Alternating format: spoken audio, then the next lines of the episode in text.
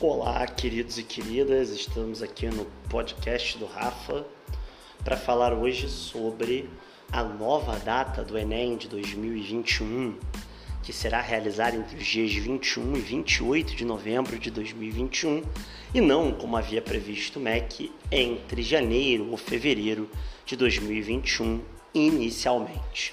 A gente vai falar um pouquinho hoje com um especialista no assunto, que é o professor Irineu Evangelista de Souza. Professor Irineu, o que você tem a dizer para os nossos ouvintes que estão aí angustiados com o fato de que faltam apenas cinco meses, ou um pouquinho menos de cinco meses para o Enem?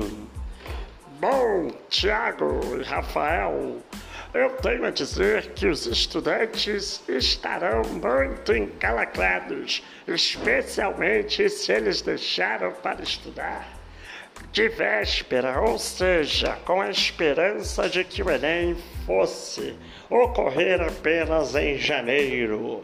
Se você fez isso, meu camarada, você não tem mais a margem de 30 semanas, que é o tempo necessário para visitar todo o cronograma de estudos de todas as quatro áreas do conhecimento.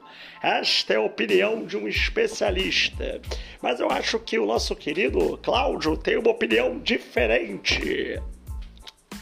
Bom, Irineu, eu acho que se o estudante estiver focado e quiser muito ter um bom resultado dentro do Enem, ele conseguirá fazer um cronograma de estudos intensivo, de forma que ele consiga obter um excelente resultado. Tudo é uma questão de foco e de, e de perdão, adaptação dessas 30 semanas no tempo que o estudante tem, ou seja, agora mais ou menos 20 semanas, 19 semanas, talvez um pouquinho menos. Me falta ainda fazer a conta. Bom, bom, bom, muito boa opinião dos nossos dois especialistas aqui.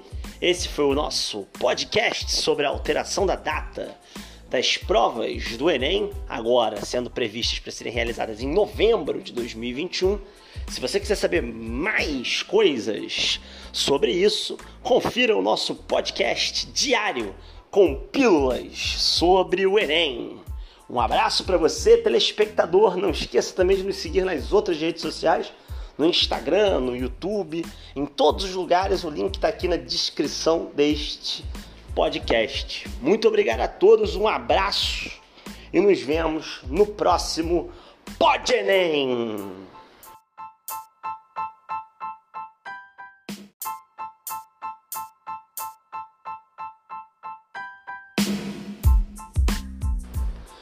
Bem, amigos do Pod Brasileirão, estamos aqui reunidos com dois especialistas da bola, João Silveira e Leonardo Carvalho, para discutir um pouquinho sobre o Campeonato Brasileiro que se iniciou na semana passada, né, no fim de semana passado. Vou começar aqui pela palavra do especialista João. João, o que você espera do Brasileirão para esta para este ano pandêmico aqui no Brasil?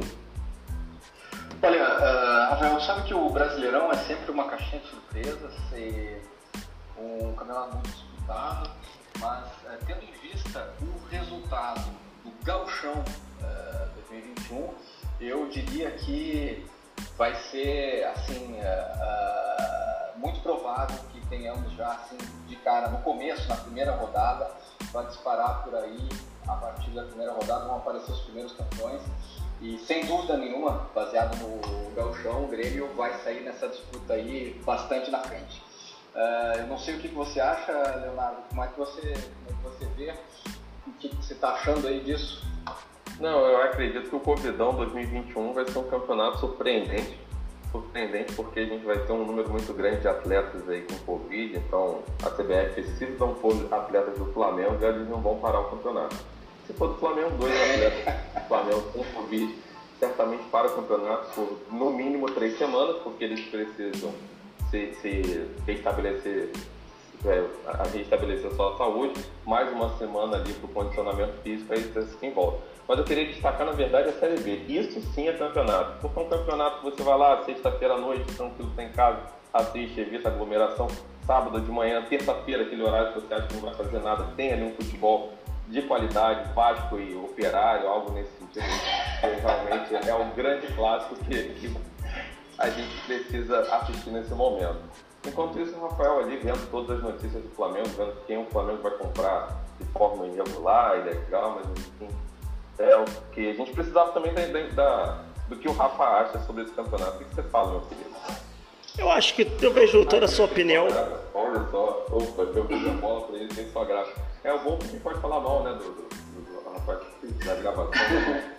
Mas, mas o que, por que você acha que o Grêmio, João, vai, vai de fato despontar nesse campeonato? Com a evidência do Galchão, pensando que o Galchão é uma polaridade, né? Você só tem Não, é, sabe que, sabe que o, o, que gente, o que nos faz crer nisso é que o Grêmio, eu, eu, eu acho, na verdade, que o Internacional tem uma grande chance de ganhar o Campeonato Brasileiro. Porque o Internacional é um time que tem essa, essa, essa garra tem todo sabe, tem um preparo. Só que levando em consideração o sacode que ele tem levado sempre pro Grêmio, então é mais ou menos isso, é, é Inter ali, papapá, e no final acaba perdendo. É, e eu, ao contrário, acho que o Flamengo é, vai continuar comprando árbitro, vai continuar comprando o jogo, te acho como tu acabou de falar que vai ter o Covidão, vai ter tudo isso, mas nem assim vai conseguir ganhar. Isso é a minha aposta para esse ano. Eu queria pegar um gancho aqui que você falou sobre o, o, o Grenal. É porque é uma, uma polêmica grande aí que o Grenal, de fato, há uma, uma vantagem grande para o Grêmio por conta da arbitragem. Procede isso, porque dizem que, que caiu na área do, do, do Grêmio, ou melhor, caiu na área do Internacional já é pênalti, algo nesse é sentido. Pênalti. Já... eu, acho, eu acho que assim, ó, isso acontece sempre com os grandes clubes, né? O clube que é muito bem sucedido, que ganha títulos, ele acaba sempre tendo esse tipo de crítica, mas a gente que ganha muito campeonato e que está acostumado a ganhar Grenal, a gente já, já, já sabe que isso acontece sempre e está preparado para esse tipo de polêmica e, e, faz parte, faz parte O árbitro tem medo da camisa, camisa de time grande, né? De uma frase muito clássica de um grande goleiro do, do da nação com dois S, que é o, o Flamengo, né?